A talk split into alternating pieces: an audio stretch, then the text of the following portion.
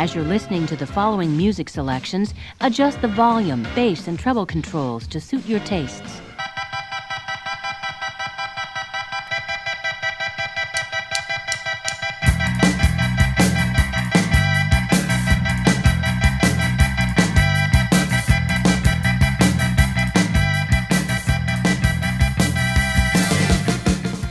On today's episode of the Androids Dungeon, Joel back in the studio, but he's not the only one.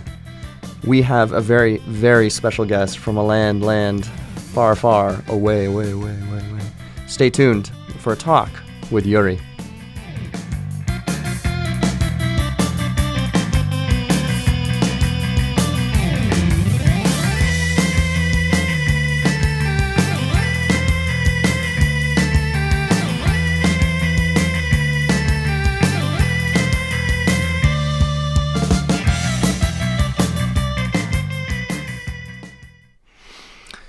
Welcome to Android's Dungeon on CFRU 93.3 FM, broadcasting out of Guelph, Ontario, Canada, which I think is an important distinction to make today because we are joined by uh, a very special friend that I haven't met, but uh, Joel has. Uh, can you please say hello for everyone, Yuri? Hey, everyone. very good. Uh, Yuri, can you please tell us where you are calling from right now? Uh, I'm calling you guys from Slovenia. It's a small country in Europe. Very, very cool. This is uh, you are you are you are very fortunate because you are the f- officially the first uh, international guest and also our first official, I'd say, interview that we've had on this show. So thank you very much for the pleasure and the privilege. Thank you guys for having me. Our first international androids dungeon. International episode. Android. So let's get the ball rolling. Uh, we always start off every episode by asking a very, very simple question. Uh, Yuri, what have you been playing recently? Mm, so the game I would like to mention is uh, New Angeles. It's a semi-co-op game from Fantasy Flight Games, Okay. and it's really interesting because uh, each player has a goal to be richer than his target player.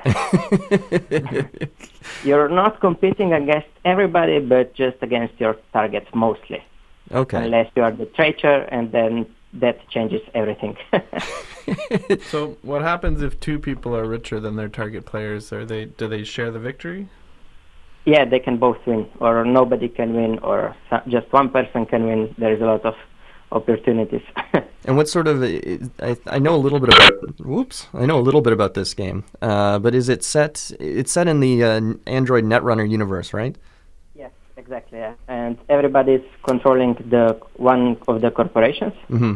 and then somebody can be uh, I'm not sure what it's called, but somebody can cooperate with the government playing against the other. you, you can be the collaborator and uh, Yeah, work against your a way, friends. yeah.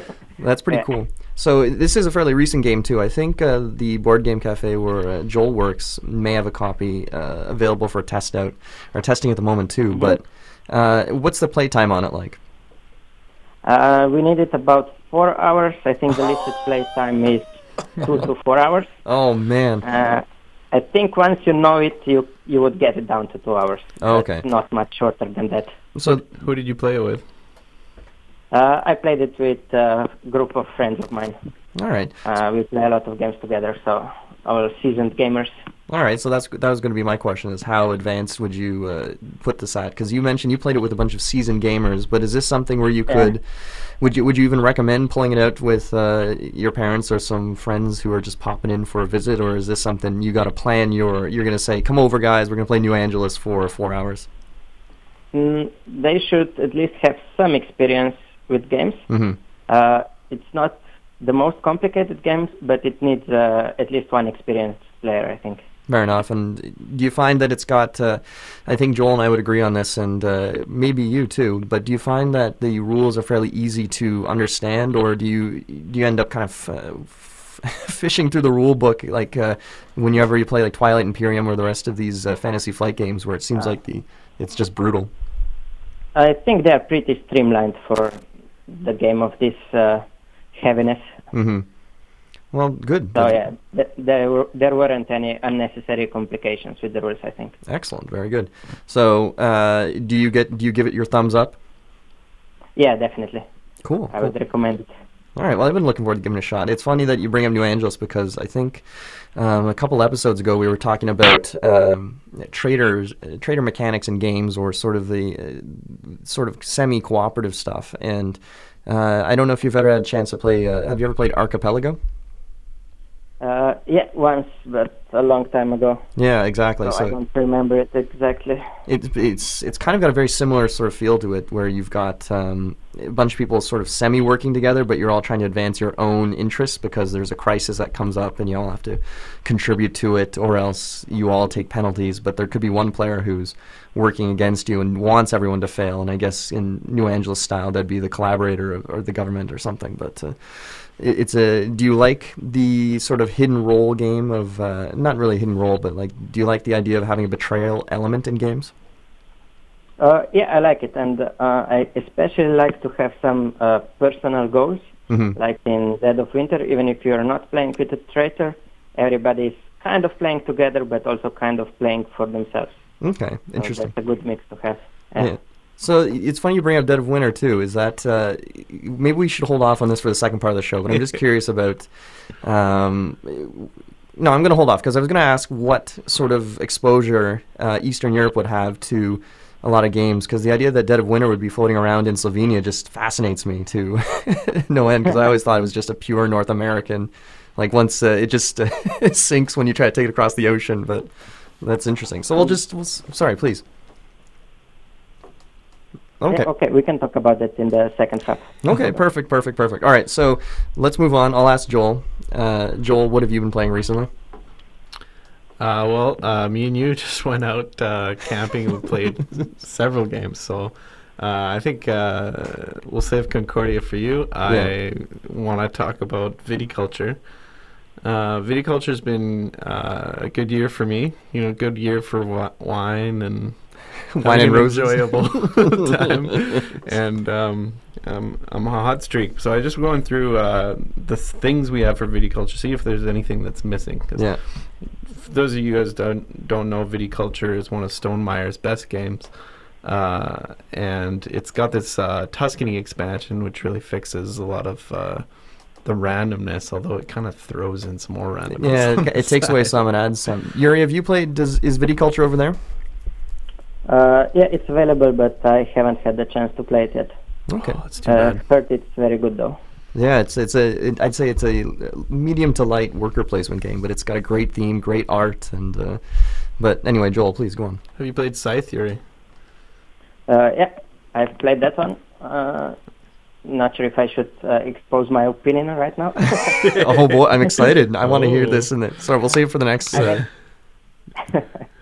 should we save it for later or? well, no, actually, No, no. I'm. ahead. Yeah, go ahead. Let's just hear it. So, Uh, I kind of liked it, but uh, I think the end game is not very polished, in my opinion. when you say endgame, what do you mean? Uh, I mean that sometimes you would artificially want to drag the game out just Mhm. because you're not winning, hmm even if it would kind of naturally it should come to an end, right? I Hmm. can see that. Like maybe you're approaching six stars, but somebody else has just got too much control, and you know that they're gonna outdo you in money. So all of a sudden, you just don't want to get that last accomplishment. Is that what you're yeah, saying? yeah, exactly. It's interesting criticism. I haven't heard that before. It's, uh, but I agree with it because it's uh, like you're describing. It's an inorganic way to sort of uh, finish a game you're playing, where you you want it to. You, you were winning, or you're playing, playing, playing to win, and all of a sudden it's like, oh, somebody just jumped ahead, so I don't want the game to end anymore. But I- the star system, I don't know. It's interesting. There's a lot of control over your own fate because you can decide whether you like it was up to you to make the decision to go with the five stars per se, uh, for example. And then if somebody jumps ahead, it's you still got control to stop it. Hopefully, like you can say, all right, well, let's put the brakes on my plan here because it's clearly gone awry. But um, Just start Mhm. grabbing popularity or something. yeah, you like try to boost your popularity, but it's funny that you bring up Scythe too because Scythe is the. What do you think of the theme? As somebody who is in Eastern Europe, this sort of uh, um, grab bag of like uh, Russian, uh, Nordic, German, uh, I think Japanese with the expansion, but all these really kind of uh, Eastern European races kind of fighting uh, with each other. What, how does that appeal to you? Uh, I think I'm a bit too young to really be biased against this, this team. hmm Uh, so I I did enjoy the team though. So yeah. Okay, cool. That's pretty cool. I mean, they don't really need to fight; they could just farm. Yeah, they could be friends. Yeah. So anyway, Joel, you were saying about viticulture then. Uh, I was looking at it, and I have the essential edition, which I guess throws every uh, additional, a couple additional packages that you can buy are already in the essential edition, so that's Mhm. good. Um, uh, but uh, you can also buy, and this is pretty cool, uh, metal coins. Mm. Not very cheap, but uh, man, do they look cool. These uh, Tuscany lira, they're about thirty dollars, but you could basically replace all your money with metal money. What do you think about sort of just um, something that doesn't add to the functionality of a game at all, but just makes it look better or feel better? Yeah, what, how about that, Yuri? Would you, are you the type of person that would spend at least it's thirty dollars Canadian approximately on a bunch of fake metal coins for a game, or do you are you someone that uh, thinks it's unnecessary? Yeah, I would never spend money on cosmetic the game. I think a lot of people agree. I'm a sucker for it. It's apparently the quality is great too. Like uh, uh, it's for Scythe too. The metal coins, like whenever they show up at our local board game stores, they're gone instantly. People just hoover them or uh, suck them up very very quickly. Uh, so there's definitely a market for these um, these add-ons after the fact, and I think I, I know a lot. Of, a very popular thing with Kickstarters now, which is something else I want to ask you about, um, is that when you can add to these bonus or add uh, to your purchase metal coins, because I think Scythe really made it popular that um, that people will pay thirty dollars, thirty-five dollars. Record. Okay, we're back in business. All right, sorry, Joel. Please. Uh, I was talking about game quality as far as pieces, quality pieces. Uh, I think the original Splendor um, had these really nice thick pieces, a bit like poker chips, like actual poker chips. Yeah, they were. And then the new version that came out, uh, the new reprint, all of a sudden everything got a lot lighter, and I think they probably found a you know a cheaper developer or something for the game, um, and it just doesn't feel as good. Um, but it doesn't change the game in any way. Um, and then the, you talk about Kickstarter, and maybe they're charging extra, or you can pay extra for better pieces, even if it is some kind of novelty metal metal money or something. Mhm. But it's almost like uh, they're deliberately lowering the quality of their games so they can sell off a, a higher quality. I, I don't you know. know, It, it, to me, if. I don't know if it it you it it's as bad as like someone like removing features from a game like that. You're starting to enter like video game territory where they cut out content just to sell as DLC down the road versus like if you look at let's take uh, Scythe for example. Whoops. If you look at Scythe for example, just the base set's fine as it is, and it's not like um, the paper coins the game come with are inferior. But if you were to compare them to the metal coins, like the yeah, I'd obviously prefer the metal coins be in the base game, but it would add so much maybe to the base game's price that may, why not put in the choice of the consumer to maybe upgrade. If, for example, though, and this was my criticism of Scythe, is when you bought it, it's got two missing spots or two spots on the main board for expansion races. And that was something I thought was a little chintzy. Was that you're, you're you've got the expansion race, you could have put them in, but you're selling them later, and that kind of smelled worse to me than let's say not putting metal coins in. But Yeah. I don't know if you agree or disagree on this one. But Yuri, how do you feel about the idea of like what Joel brought up of um, somehow making releasing an inferior version of a game in the hopes of selling uh, sort of completionary pieces or aspects of it?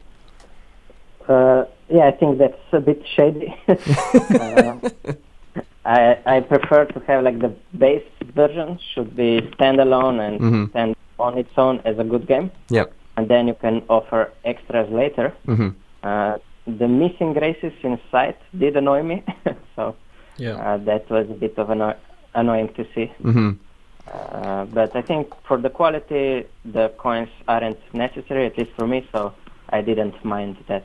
Yeah, that's a perfectly f- a fair point. I mean, you really can't complain about the quality of Scythe as far as a board. It's one of the nicest looking boards I've ever seen, yeah. especially Definitely. your personal boards, right? Oh my goodness, it's it's outstanding. Just a gorgeous, ga- gorgeous game. Like you can almost just set it up as, and maybe this is what you do at your shop. Do you have a copy of Scythe for uh, playing at your cafe, Yuri? Uh, no, not yet. Okay. Uh, it, it will be purchased at some time.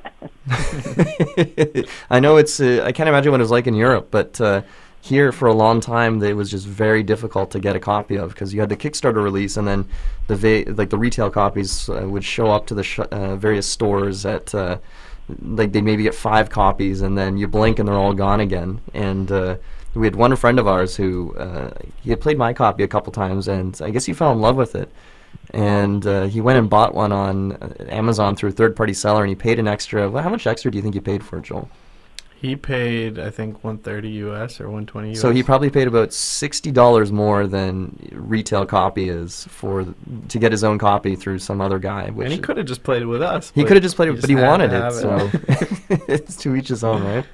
Um, but okay, so we did. Uh, we were talking about viticulture. We played that. That was a lot of fun. I got crushed again, as usual. yeah, uh, the grapes and Jack both got crushed. and I still give viticulture, you know, seven out of eight. Uh, red, uh, maybe uh, sparkling wines. Sparkling wines. Uh, Jack, what have you been playing lately? Um, well, Joel, when we were on when we were camping, uh, we got to play one of my favorite games that you own, and that I, I, I think just I cannot figure out, but I enjoy trying to, uh, which is Concordia. Yuri, have you played Concordia? Uh, I cannot remember right now.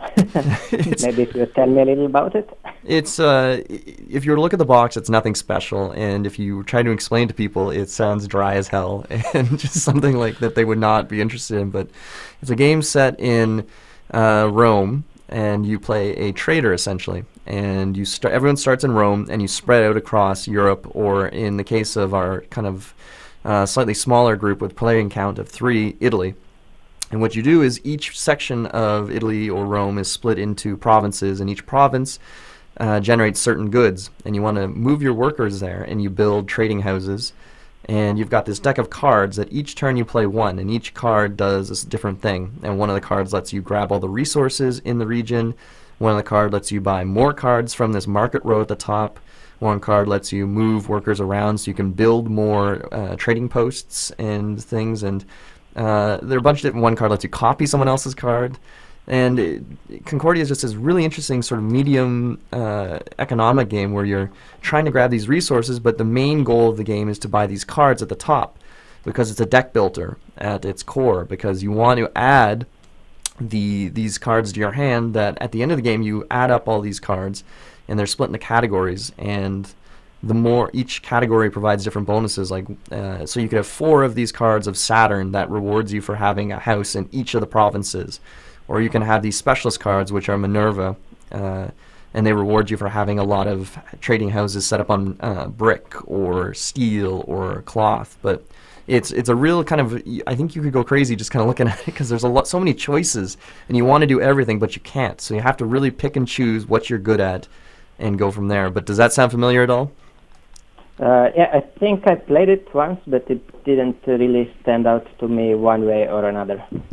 That's a great way to explain put it. It's it's perfectly fine. It's dry. It is not something that you're gonna. It's not a sexy game in that like you put Scythe down and people's eyes bulge out of their head because it's so pretty, and there's there's minis and mechs. This one you put it down and you've got like, like some meeples and some uh, like little houses, and, and it's Europe. It's not exciting, or like uh, medieval Europe. No offense, Yuri, and. Uh, it's it, it's just not something that you'd really sell to people. It's a great game. It's what do you think of it, Joel? Well, I think it's it's it's funny because it looks really uh, dry and tough, like you say, but It's not ugly. It's a very pretty game, but it's not exciting. it was really accessible. When you think about Chris, Yeah. we had a friend Chris who came camping with us.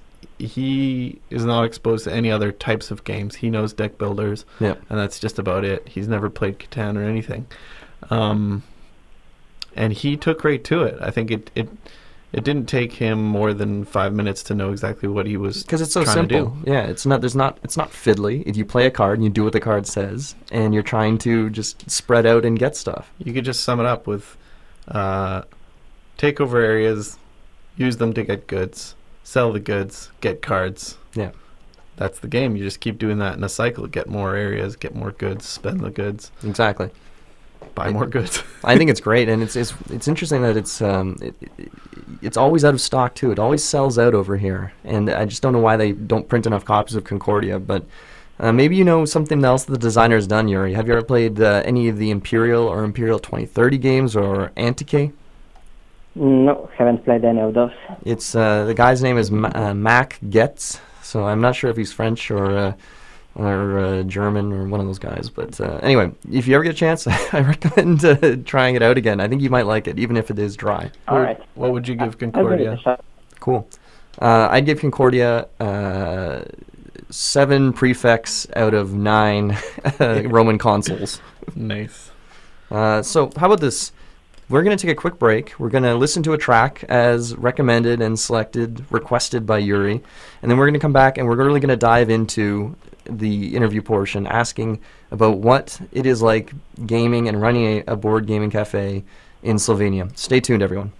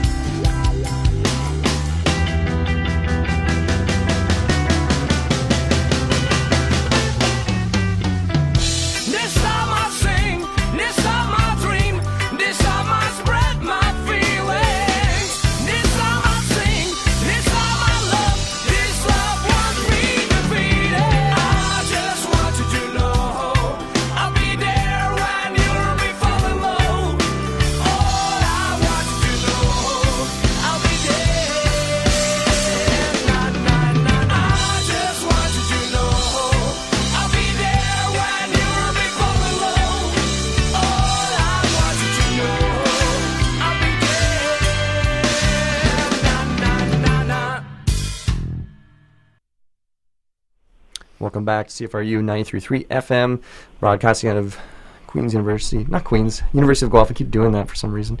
Uh, we are joined today by our special guest, Yuri from Slovenia, and Joel Bryant back from a long break.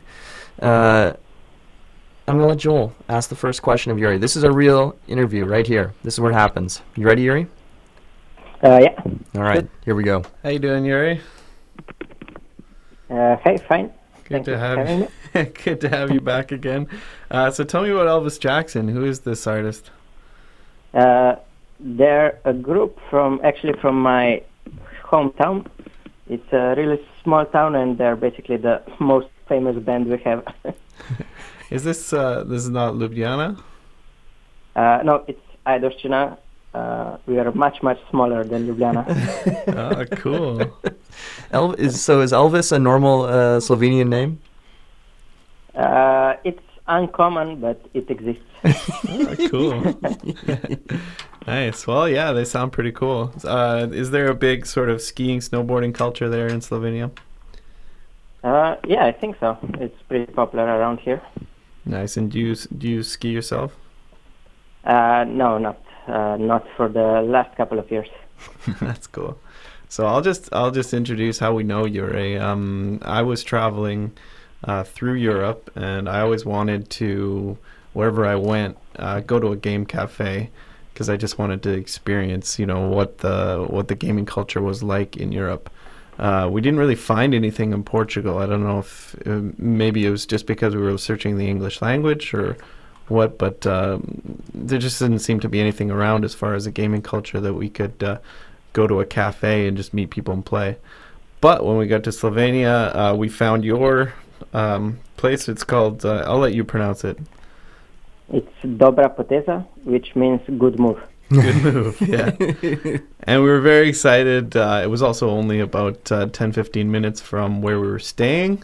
So we, we got dropped off there, and your place is fantastic. And I just want to start with the beer selection. Wow. like, I was so happy, especially here at uh, here in Ladner, that we have two beers on tap.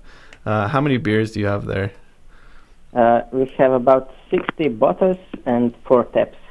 Yeah, that's awesome. Sixty bottles. oh man.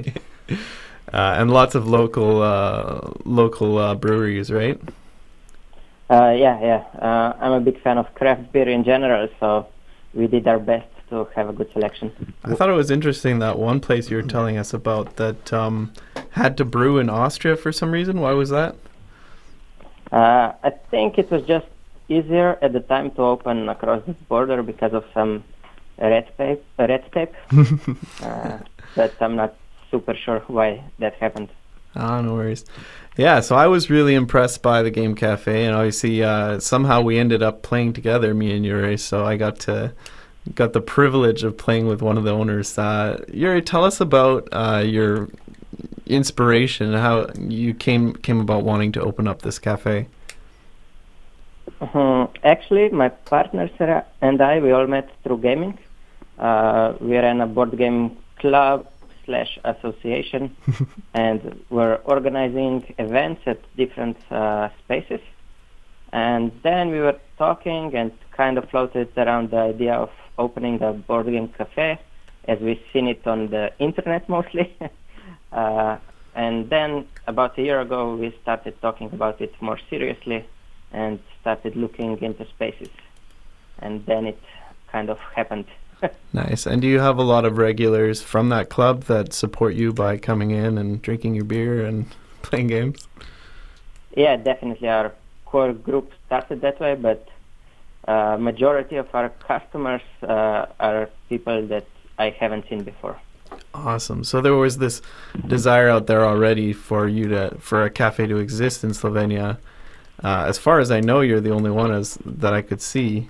Um, so uh, I guess you're kind of filling that gap, and now people are starting to come out. Uh, yes, definitely. We're the first one, but I've talked to a couple of people that were thinking about opening one before. So Ho- hold on. So are, this is you are officially the first board game cafe in Slovenia. uh, yeah, the first and only one as far as I know. I hope there's not one hidden somewhere. and how long ago did you open? Uh, we opened three months ago on April 1st, and it's not a joke. April 1st. And uh, Germany's had game cafes for over 10 years, right? That's probably where it came from. Uh, yeah, I would I would think so, but as far as I know, they're pretty popular in Canada as well, Yep. and Southeast Asia, I think, has a lot of them. Hmm. Yeah, it, it's, it's, it seems kind of strange to me that some parts of, of Europe, especially in your area, uh, game cafes have been around for tons of years, but uh, you cross a border and all of a sudden it's it's a different story. Is that is that the case, or am I mistaken? Uh, well, I I don't know exactly uh, how long they existed in Europe, so I can't comment Yeah. on that. We ended up going to a uh, a game bar in Vienna, which was pretty cool. But it, it's definitely not the ce- central focus of the place. Most of the people there were not playing, and all of the games were also in the German language. So we, we Oh, struggled. We ended up playing Carcassonne just because there's no uh, words to it. no text, yeah. Yeah. So when you're when you've you've got a bunch of games out there, do, are any of them translated into Slovenian, or do you have to just read the English or the German or the French rules and kind of go from there? Yeah, a big majority of them are English or German, but uh, lately we have a couple of them in Slovene as well. Um, but sometimes the Slovene rules are harder to understand actually. Uh, you have a Like ti- the Google translate type of translation, so you have a tight group of friends there. What language do you guys prefer when you play? uh, well, we talk in Slovene, but we prefer our games to be in English. Interesting. You read the English rules. Uh, yeah. Okay. So you've got these games in all these different languages. What do you find? Uh, what's the most appealing game? Because if I was asked Joel, what what do most people play when they come into your board game cafe? The answer is going to not make you very happy, I think. But if let's, but if they come into your store or your your shop, what what's the most popular game that gets played? Mm, I think I would go with Hamsterrolle. It's a really silly uh, dexterity game where you have a big hamster wheel on the table and you're trying to get rid of your blo- blocks by placing them on the wheel somehow. Oh, that sounds lovely. Still another cute. dexterity game because Yeah. our number our number one game is Jenga. And I was just Oh, when you were answering, I was like, "Don't say Jenga, don't say." Jenga. but it's an international game, just like this hamster game. It's like you don't need to uh, really understand anything beyond the fact if you're putting, unless someone misunderstands it, you're putting blocks in a spot and trying to get rid of blocks. And with Jenga, you're trying to get rid of blocks, I guess, too, and just not collapse the tower. But um, what about the heavier games? Let's, let's so let's ignore the popular sort of dexterity family game. But if if if somebody is going to go in there and grab something else, what's the most common uh, medium uh, weight game? Uh, for medium weight, I think I would go with Ticket to Ride Europe. Hmm. Uh, that's the most popular one, I think. Ticket to Ride's always in our top five as well. It's definitely my. What's the most popular one at your place? Uh, it's you go down from Jenga, and then you go to co- Cards Against Humanity, right? It's, uh, number two for sure, and then you've got Code Names, which you know we're fine with, but uh, obviously go to for anybody playing a party game. Yeah. Uh, going down from there, yeah, Ticket to Ride, uh, Carcassonne is always up there. really. Does that sound sound similar to what you've got there? Yeah, for sure. What's uh, what do you Uh, have in your collection that you wish people would play more? That that's underappreciated because I know you mentioned New Angeles, but I don't know if you necessarily want more people playing that one. But what what's there that you think doesn't get enough love? Mm, good question. I think I would go with uh, Survive Escape from Atlantis. Ah, Oh, that's a fun game. The island. Yeah. it's so mean. Don't how many friendships have you ruined with that game?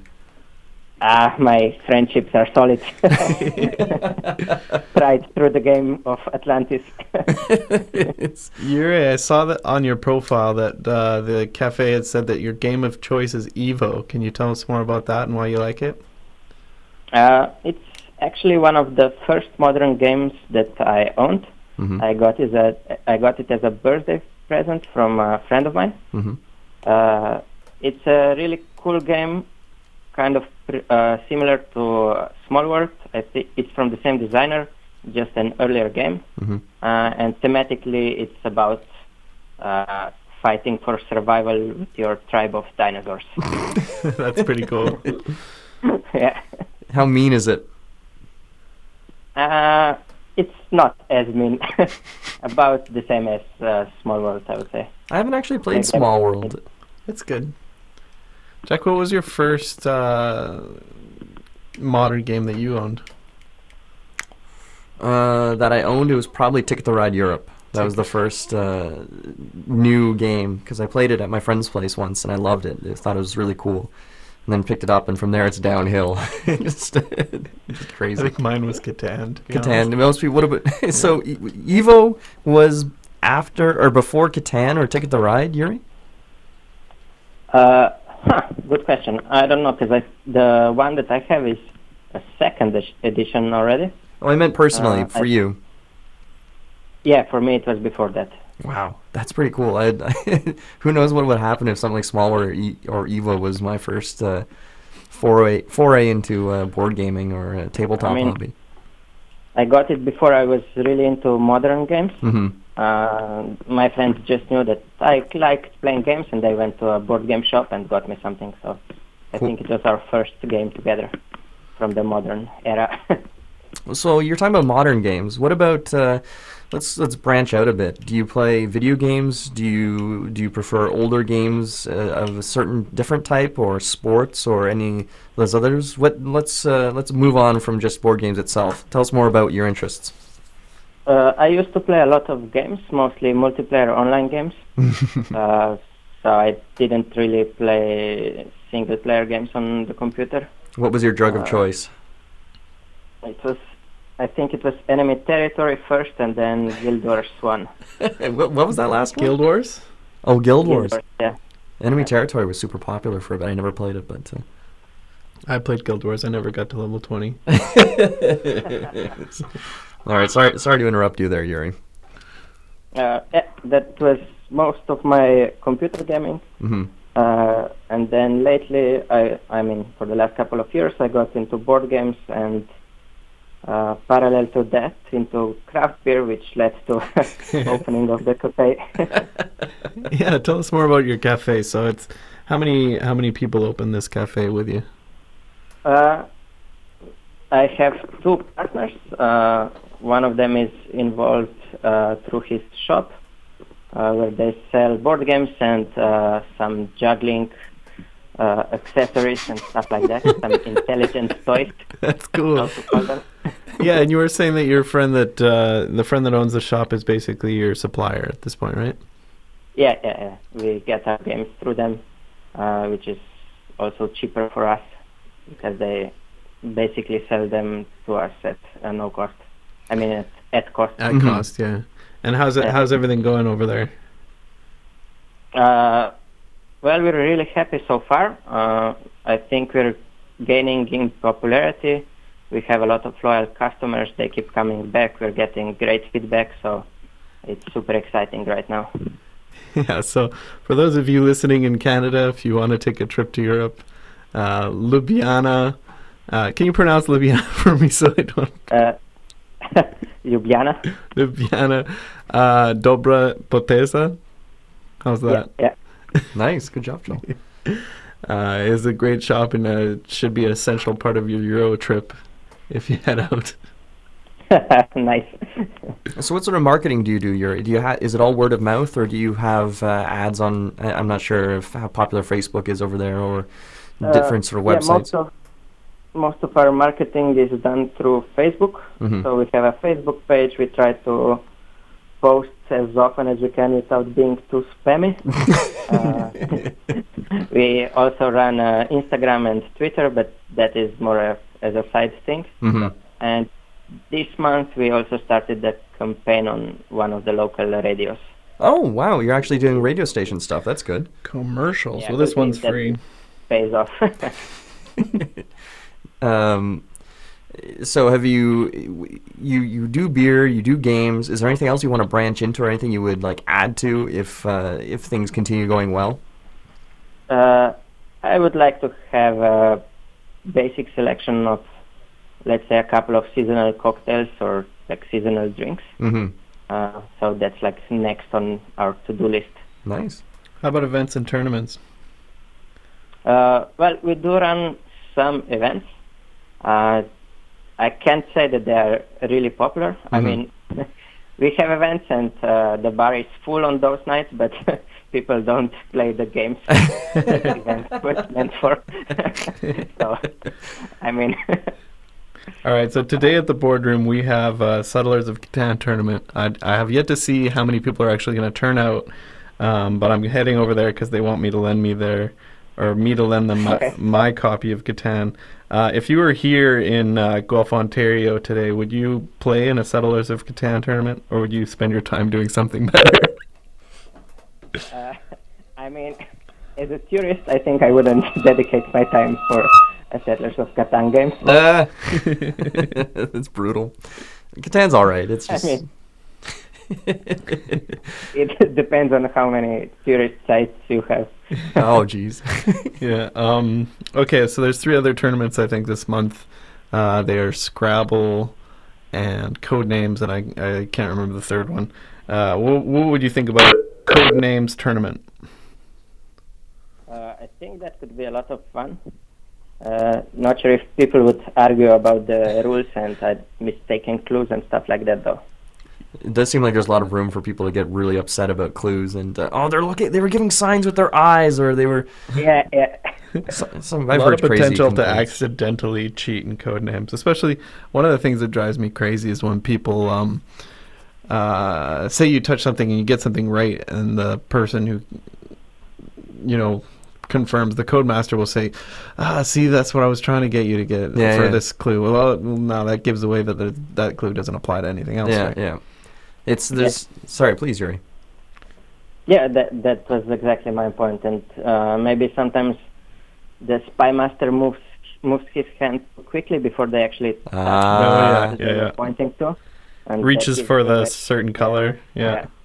Smiles, shakes their head, laughs. It's that's part of it, like kind of like what you're saying. This criticism of like, oh, what's a tournament code name like? Because code names should be fun. It's it's meant to be a party game where you're just everyone's having a ball and just laughing at these terrible clues that you've been given and trying to make do with it. But it's almost like you you you suck the blood out of it when you turn it into something where you you, you there's you're you're fighting over like uh, like whether you're blinking in Morse code to send across information to the other player or something bizarre like that. Mm, I think you- would probably approach a bridge tournament territory where they have to put, uh, I mean, this like walls between players so Yeah. they don't or talk. That's yeah, that's exactly. You have to have like a cloak that you're hidden under, and nobody can see anything, and you can't move at all. Yeah. A wall. That's pretty good. Um, what about Magic the Gathering? I'm curious because it seems like a lot of cafes, and I'm not sure how big it is in uh, in Europe or not, but it, a lot of places that deal with board games live and die on these miniatures and also tr- collectible card games like Magic. Do you have any? Uh, do you have any sort of connection, or uh, do you do anything involving Warhammer or uh, Magic? uh, we do magic about twice a month. hmm Uh, it's open to like new players and casual players, but a lot of experienced players Mhm. as well and play among themselves. Among themselves, uh, we haven't done any Warhammer, but we did, I think, uh, two times or one time we did X-wings. How did I, how did they go? Uh, they went fine. A couple of people came, but you know it's a two-player games basic game basically, Mhm. and it takes a lot of space. So, not sure if it's the best idea to run it very often. It's uh, so. Can you describe for us how much space you have? Because uh, it, from I'm, in my mind, I'm just imagining basically the place where Joel works and just putting this Slovenian uh, sort of uh, color to it. But uh, what? How big of a place do you have here? Uh, we have about 15 tables. Okay. Uh, I think that the like the space that is for guests is about 90 square meters. If that helps you. Okay. And Yeah. you mentioned before when you said about the tournaments and how it was busy, but people weren't necessarily playing on the tournaments; they were just at the bar. Um, how much? What percent? Woo! That was a pop up. What percentage do you think of people that come in actually want to play a board game versus just it's a bar that happens to have board games? Uh, a large majority come to play games. At least in the evenings, they come specifically to play games. hmm Even if they're not experienced players, they, they heard that we have a lot of games. They Mhm. heard that it's something new, and they come to check it out and play games. And do you find it's like uh, couples or uh, young guys coming in or young girls by themselves trying to learn something? And what's what sort of demographics do you see? Older people, younger people? Uh, I would say most of our guests are uh, in their 20s and 30s, Mm-hmm. uh, and they come in groups mostly or Mhm. couples. Very few of them come alone and trying to get into a game. I see. I always thought that uh, the game cafe is sort of the perfect first date to get to know somebody really well. You, first of all, you don't need to sit there and make conversation, which I hate. and Yeah. second, you really get to know somebody's character by the way they play a game. Yeah, and especially how they react to stuff that happens in the game. yeah. Or uh, maybe you see how cutthroat they are if you're playing a certain game. oh yeah. Well, what about uh, teaching the game too? Because I know a big part of the board game cafe experience is that just because you run it and have these games sitting here, doesn't mean that people are going to pick them up or even know what to do when they pick them up. How hands-on do you find you and your uh, um, co-owners or helpers are when it comes to sitting down and assisting with um, people maybe grokking these games? Because I know for for a lot of it, like something like Carcassonne, fairly simple. You put it down, but there are some like rules to it that make things a little different. Uh, that can be like easily mess, messed up, and somebody might walk away with a negative experience of the game, perhaps. But Mm. how much do you have to sit down and uh, help people figure out how to play these games? Uh, they're ve- very hard, uh, hands-on. hmm Uh, I mean, most of the popular times, like in the evenings, we always have one person there to help with the games. hmm Uh, so, and it's always good to approach people that are looking at the shelves, help them out, maybe steer them to a right game, to, a, to an easier game if they're looking at uh, hmm something like Terra Mystica and haven't played anything before. So, Oh my God! Uh, yeah, that, that happens a lot. so, yeah, mm, Terra Mystica looks nice. Heard it's good. Oh, it's, it's I'm, I don't understand Terra Mystica. I've only played it once, and I think Joel was there with me, and we were fumbling through it, and it just like I, a lot of people love it. I don't get it though. All right, Yuri. Maybe maybe one last question before we uh, before we end the show. Uh, let's say me and Jack walk into your shop, and we we say, "Oh, well, we know Catan, and we've played a couple games, but we don't really know what we're doing." Uh, do you have any suggestions for us? Like I know in, in, in my shop, I have a couple go-tos, kind of games that I like to recommend that are easy to learn, easy to teach, but still lots of fun. Uh, if we were to walk into your shop, what would you what would you point to, or what would you take us to to teach? uh, if you were two players, I would probably suggest Patchwork. Oh yeah, go to, or something like Quoridor. That's really easy on the rules, simple abstract game. Uh, not sure if it's popular over there. Uh, yeah. It's funny. It's it's a lot of the games that you talk about. Uh, it's it's a, there's not too much difference between what we're playing and what you're playing. It's uh it seems like we're we're all in the same kind of chain, and maybe that's maybe that's because of the internet. Maybe that's because of uh, the way popularity is ranked for games and everything like that. But it seems like um, over there you're playing uh, a lot of the games that we're playing.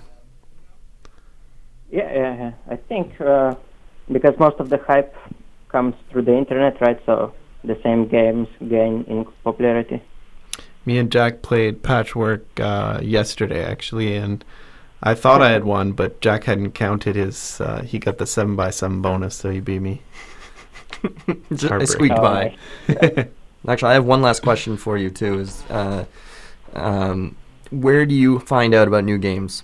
Where do you hear about the new hotness? Like, what's your source? Uh, mostly YouTube or Board Game Geek. Okay, so let's let's go to YouTube. Who's your who do you watch on YouTube? Uh, I watch Dice Tower, top tens mostly, and and Actualol. I'm not sure how to pronounce that. It's a small reviewer from UK. Oh, okay, interesting. I'll have to check out that last one. I haven't heard of him. Yeah. He's a lot of fun. Excellent. Well, I think on that note, uh, I'm going to extend an official thank you from Android's Dungeon and CFRU for taking the time out of your day to uh, join us on this phone call and this interview, Yuri. This was really a lot of fun, and I enjoyed talking to you. Hopefully, you uh, it wasn't too frustrating listening to a bunch of uh, uh, a bunch of guys in Canada kind of fumble around talking to you about uh, what it's like to run a game cafe in Slovenia. No, it was a lot of fun. It was my pleasure. Excellent. Nice talking to you again, buddy. Hopefully, Alright, we'll thank hopefully you. do this again in the future. Thank you very much, Yuri. All right. Uh, bye bye. Bye bye. Have a good day. All right, that was Yuri. Uh, I'm afraid I I'm not even going to attempt to pronounce his last name. I think it's not that bad, is it, Joel? Guntar, I think. Guntar. I, I- hopefully, he is not upset about me butchering it. But on that note, As you're, whoop, that was. As you're listening to that's fol- not the outro. there we go. how how amateur was that? Hey, That lovely drum riff indicates, and the bass indicates it's over. It's over. We're at the end of yet another episode of Android's Dungeon, CFRU 933 FM. Thank you for tuning in and listening, and we had a really great little interview with Yuri. So, uh, stay tuned for the show that follows this, and have a great week, boils and ghouls. Goodbye.